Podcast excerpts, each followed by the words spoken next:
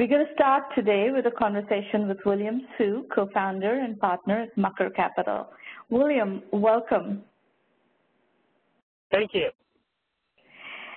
So let's get to know each other. Your, uh, uh, tell us about the fund, how big is the fund, about your uh, own background, preferences, etc. Let's uh, get to know each other as well as let's introduce you to our audience.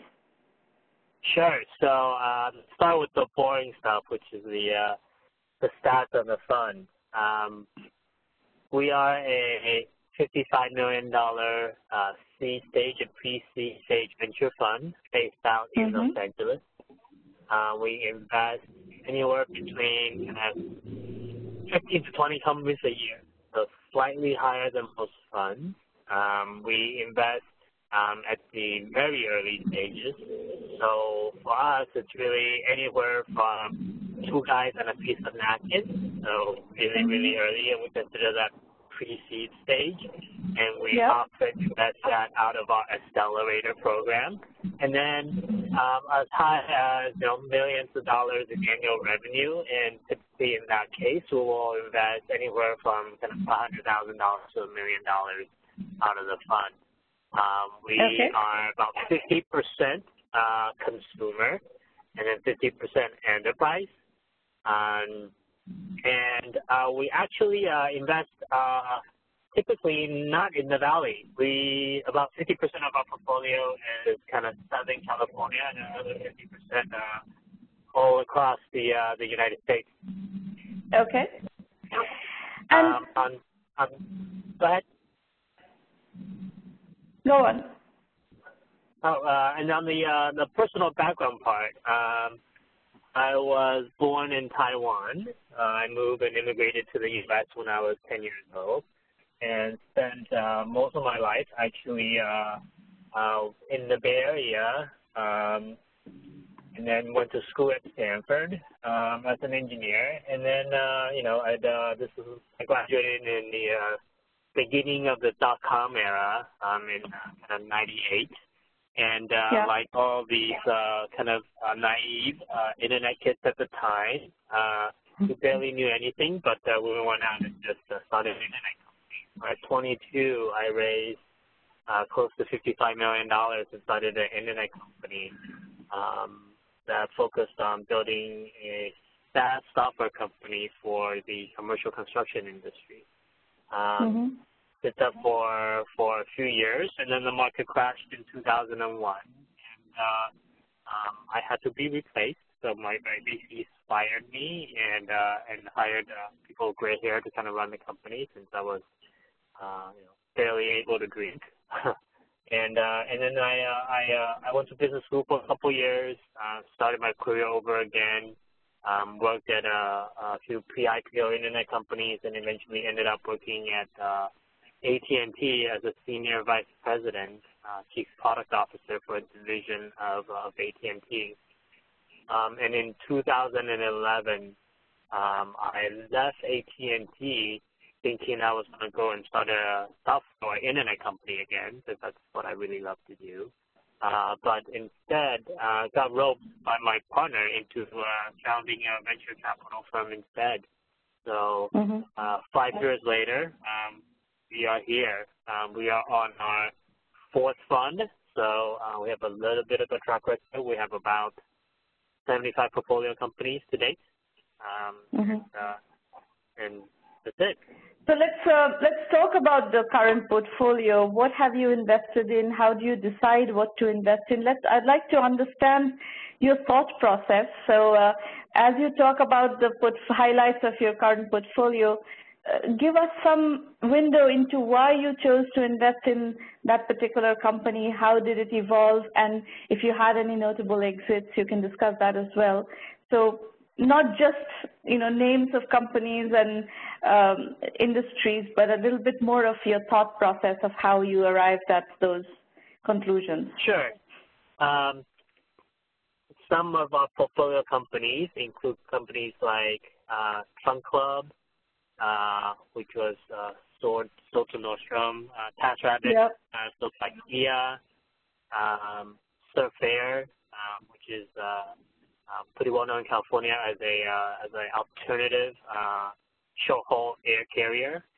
Um, Service Titan, a large uh, SaaS company for commercial construction industry, um, a e-commerce uh, discount engine called uh, Honey, um, and, and, and a few others. Um, how do we think about making a? Um, the first criteria we look for are teams that are um, nimble and agile, um, that's quick on their feet, um, ability to experiment, uh, understand the data that's coming from the market, uh, quickly pivot, and then go back into the market again.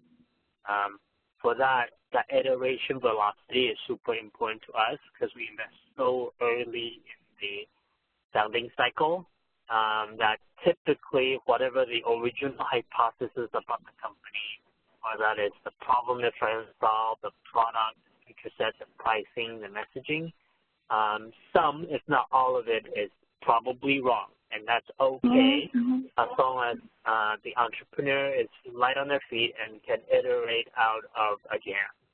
And so we look for teams that are not only kind of, I call them uh, fully functional, i.e., um, have a CTO, a product person, potentially a go-to-market person, whether that's marketing or sales, um, mm. so that they can kind of go through this cycle really fast. Um, and then uh, we look for teams that's very, very low on burn so that they have um, as much time as they need, typically anywhere from kind of 12 to 21, four months to really mm-hmm. iterate uh, to kind of the final success, right? So okay. the faster you can run and the more time you have to run, uh, the more likely you are to success to, to kind of create success. So um, we we look for kind of that very basic thing in the very beginning because we're so early in the investment cycle. Yeah. So can you take us through um, a couple of case studies, let's say Trunk Club and TaskRabbit, two of your big success stories. At what stage did they come to you and did they have to pivot out of their original hypothesis and how did the, that evolution um, flow from your side? Sure. So, um, you know, it's probably uh, more helpful to talk about companies that are newer um, I think Trunk Club and, and TaskRabbit have been around for, geez, maybe seven, eight years now, right? So um, a lot of the newer kind of methodologies weren't really employed mm-hmm. back then, right? That was when Lean Startup was just starting to become a, uh, a, yep. a, a conversational topic, right? So um, I give you an example, a company called uh, Honey. Um, it is uh, got over 100 employees now, um, doing, you know, tens of millions of dollars revenue, um, mm-hmm. actually close to, to monthly revenue, so doing really, really well, tens of millions in monthly revenue, so doing really, really well. And um, it took them about a year and a half to two years to really find their footing.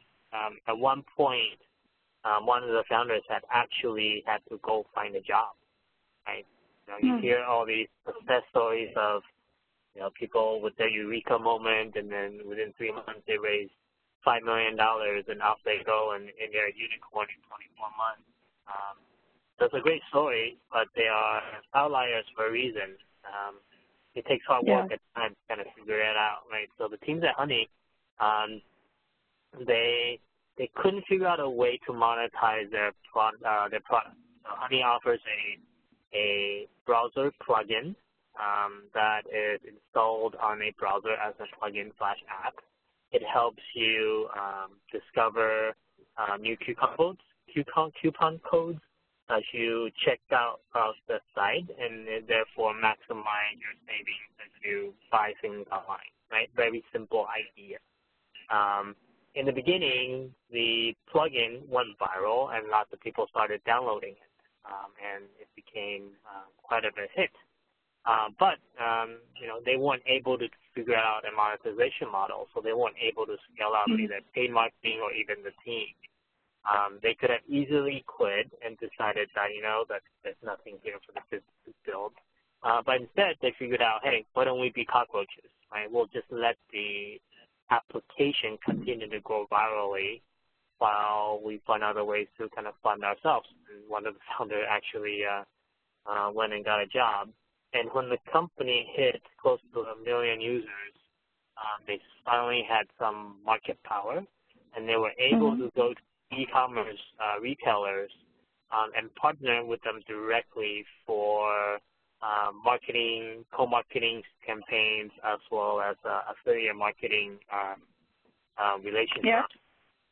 Once they started generating revenue, they were able to take that revenue and invest it back into acquiring new users. And then the company took off even faster after that.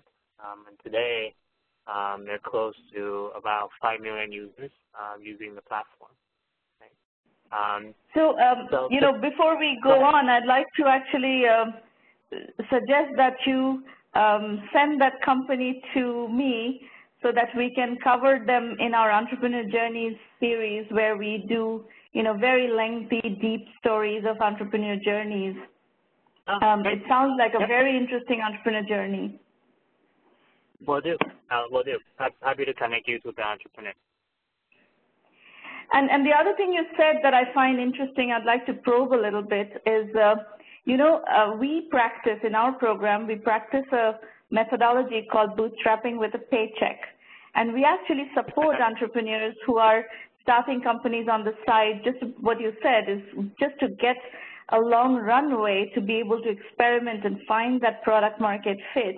And often it takes a long time. It's not an overnight process, it's not a three-month process. It sometimes takes 18 months, 24 months to really find a good product market fit. And, um, and there are very few methods of bootstrapping during that period. And as a result, we have, um, you know, learned from working with entrepreneurs and their journeys that bootstrapping with a paycheck has worked for many people. And we started practicing this in our program and it's working for our entrepreneurs as well. So it's very, very good to hear that um, you actually supported an entrepreneur who needed to go back and get a job and, and bootstrap with a paycheck while he was seeking that product market fit. So uh, congratulations. Yeah, no. it's, it's out of the box thinking and I congratulate you for that. No, no, not at all. I mean, you know, the in if you're starting a company in the Bay Area, um, there's a lot of angel investment money, a lot of VC. Um, we're based in Los Angeles, and the capital markets are just not as efficient. So, uh, well, it's, not, not just Los Angeles. Most of the money. world operates like that. Absolutely, right. So the most of the world is like Los Angeles, where there is not a VC on every corner of the bill of the of the shopping mall, right? So yes. entrepreneur has to be creative, and they have to find a way to kind of build their business that is not, you know, what you read in TechCrunch. Right? Yeah. And, and we we we encourage, we support that, um, and and it's it's something that's uh, it's the reality of life for entrepreneurs. So um, there's there's no shame in doing it at all. So um, switching gears, my next question is about trends that you see in your deal flow. So we are at the very beginning of 2018. You have, let's say, you've been in business for several years. You have, you're on your fourth fund.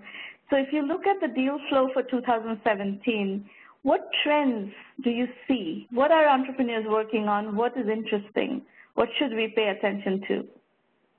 Sure. So um, let me talk about the things that I, I see quite a lot. Um, entrepreneurs um, spend a lot of time kind of talking to each other and, and kind of pattern matching successful companies that's getting funded. So oftentimes, yeah. um, you know, they follow a trend, probably a little too blindly than I like. Um, for example, the beginning of 2017, there were tons of kind of uh, augmented reality and virtual reality companies um, that quickly shifted to drones. Um, and then at the mm-hmm. latter half, uh, middle part of the year, uh, there were a bunch of kind of chatbot type companies. Yeah. And then at the end of the year, uh, we were seeing uh, more kind of, I call it um, kind of AI and, and SaaS companies.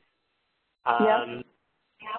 Trends are interesting and they're good, especially if they have a platform paradigm shift from the end user perspective that creates new opportunities for distribution and monetization. Um, they're terrible when there is no data around actual user uh, uh, adoption, and they're purely kind of a, a I call it an investment trend. Because um, yes. typically at some yes. point you got to figure out how to acquire users and make money, and if there's nobody on the platform, then you don't even have the basic ingredients for success. Um, so, yeah. um, you know, trends are great for curating the thinking um, but in the end, as an entrepreneur, when you think about what company to start, what problem you need to solve, um, it's still back to kind of basic 101 problems, right? Um, which is how big is the opportunity, how painful um, is the problem you're trying to solve, um, is it recognized broadly across the enterprise if it is a enterprise solution, or is it 10 times better than the previous solution if it's a consumer solution? and that's really the only way you're going to um, exact change in behavior or purchasing pattern in your end customer. And those questions need to be answered whether it is an AI company or a Bitcoin company or a cryptocurrency company or or a chatbot company. Um, yeah, you know, so our philosophy in 1 million by 1 million is uh, entrepreneurship equals customers, revenues, and profits. Financing is optional, exit is optional. Yep. So we focus very heavily on, you know, making sure that customers are willing to pay for what is it that you're selling and, and uh, whatever it is that you're doing, that is the fundamental, um, you know, belief system of our program. Well, it's, it's so, the fundamental belief of any uh, capitalist system, right? The, uh, should be. It's not. In Silicon Valley, that is not. Silicon Valley operates on venture welfare, right? yeah, in the end, uh, the funny thing is that if you're able to prove in product market fit and you're raising money simply for distribution and go to market, um, they see like that story quite a lot too, right? If you look at our portfolio company, a lot of them are, you know, based out probably based out outside of the valley, but at some point, whether it's Series A or Series B, they get they come raise money. Yeah, they they raise money from the Silicon Valley, and mm-hmm. they're able to do it um, when they're so far away. You know, not because the founders go to the same cocktail party as the VC, but because it's a great business. Right? The customer yeah. love it. There's no churn. The users are retaining, and the money that's being raised is going to be invested in scale rather than trying to figure out product market fit or or some sort of uh, employee welfare. Um, it is really expensive to grow the company. Right? And if that's the case, you know, that's a lot less risk for VCs too, and they love it. Yeah. So um, switching gears again on the line of questioning, how do you process the current investment climate where capital is moving further and further upstream, how does a seed investor, in your case, even a pre-seed investor, mitigate the Series A gap? Yeah, so um, I we are somewhat of a contrarian in the VC world. Um, most successful VCs, um, the way they make more money is to raise a bigger and a larger fund. And when you mm -hmm. do mm-hmm. that, um, you're forced to invest in later stage companies. And right. um, if I'm simply thinking about my checkbook and the fees I'm making for my investors in my fund, that's obviously what I should be doing. Um, we, Erik and I are both, my partners and I are both um, entrepreneurs first and VC second. We see we saw us building Mucker as an entrepreneurial venture. Like we think of ourselves as an entrepreneur first. We started Mucker. It's a company that we started just like any other company. So we like this early stage. We like the stage we're in. So um, we are raising bigger funds than we were before, but we're staying as early as possible. As other VCs move upstage, upstream, we're actually going as downstream as we can. And by raising a bigger fund, we are able to continue to invest in our company in consecutive rounds by ourselves, right? So that means that we can put in 150K on the first check, another 200K maybe 12 months later, and then another 500K uh, six months later. So we can support mm -hmm. our companies longer and help them bridge the gap to Series A. Um, so you are basically doing, planning to do it all yourselves as opposed to until series depending on the outside ecosystem. Okay, Correct. fair enough. Uh, and and we do that um, not out of you know welfare as you call it. Um, we set very tough milestones for our companies and they yep. meet that milestone, um, they can either go out and raise money from someone else, or then they can take our money. If they don't hit that milestone, then no amount of begging will then will, will help them get money from us. So right. we don't want our follow-on investment to be an emotional decision. It is a purely quantitative decision, and we come to that quantitative mm-hmm. milestone without entrepreneurs yeah. collectively right? So it sets yeah. the right incentives, the right goals, and the right way to work together and make, you know, running a business a, a, a business exercise rather than an emotional exercise. How do you parse unicorn mania? As a seed investor, you could get buried under later stage liquidation preferences. How do you protect yourself? Um, we we have a large enough fund now to continue to pro, take pro and and and kind of continue to maintain our ownership and continue to uh, have preference on the on the on the on the capital stack. Um, and also, oftentimes, because we come in so early into the company, um, we can make 10x, 100x way before a company becomes a unicorn. So oftentimes we will think about exiting an investment um, even before the company has liquidity as they raise their gigantic growth rounds. Right? Companies yes. are raising 100, 200 million dollar rounds. It's you know it's time for us to think about exiting into those rounds rather than holding on for another yes. two, three years. And I think that is uh, I think that is a common um, wisdom that is emerging in the uh, you know early stage, pre-seed, seed stage uh, small funds is that if you are going to have to go, you know, three years before, uh, you know, the large funding starts, it's okay and, and it's a good idea to often start exiting well before the actual exit occurs.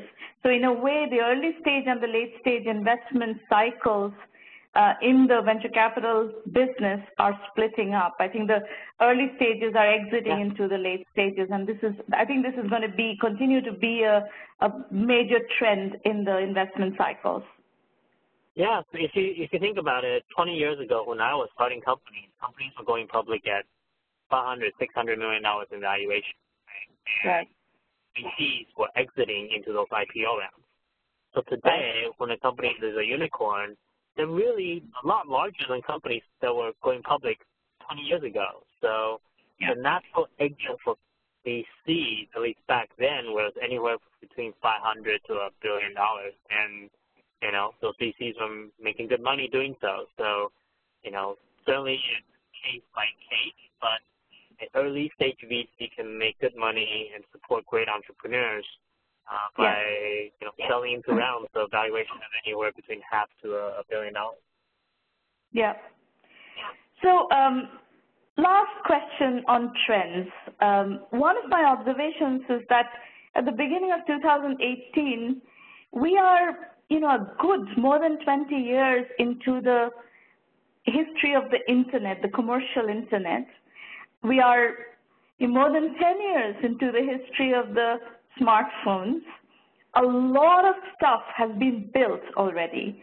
Nowadays, there aren't so many wide open opportunities out there to build very large companies, but there are many niche opportunities, and some of these businesses need to be built with small amounts of capital, let's say one or two million dollars, and exited for 10 to 15 million, or even smaller, you know, invest 250k, 50, 500k, sell for 5 to 10 million, are these types of investment opportunities on your radar? Is this something that you have appetite for? Um, I'm yes and no. Um, I don't need to find unicorns. Um, but I would like to find companies that could eventually be worth 100, 200 million dollars. Um, okay. When it is okay. 15, 20, 30, it's probably too small for us. Um, but mm-hmm. 200, 300, perfectly fine.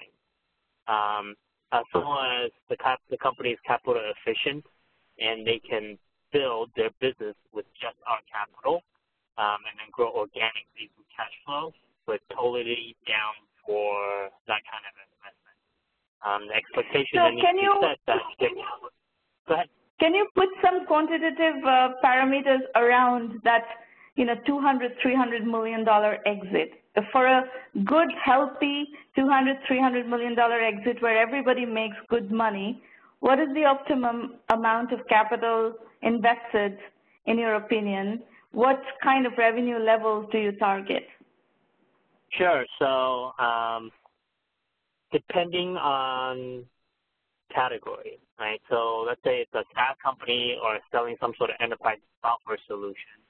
Um, typically, anywhere from 20 to 40 million in annual revenue um, mm-hmm. would be good enough to get anywhere from you know 100 to even 300 million in valuation. Um, mm-hmm. When it is a e-commerce business or selling some sort of product that has a, a cost of goods, um, you probably have to get to um, closer to 100 million in revenue um, to get like 200, 300 million dollars in, in valuation. Um, software businesses are a lot more capital efficient because there's more inventory cost.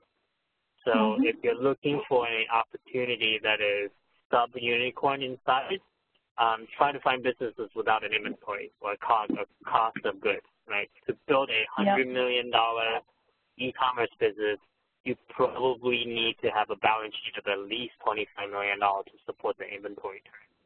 At a software company, um, you can get to I've seen this. You can get to twenty million dollars in annual revenue with five employees. Yes, uh, uh, software companies can be very capital efficient. So what uh, what is your assessment about the optimal amount of capital that you put into a software company to get to 20 million, let's say, in revenue? Um, I think you probably need anywhere from a million to five million dollars.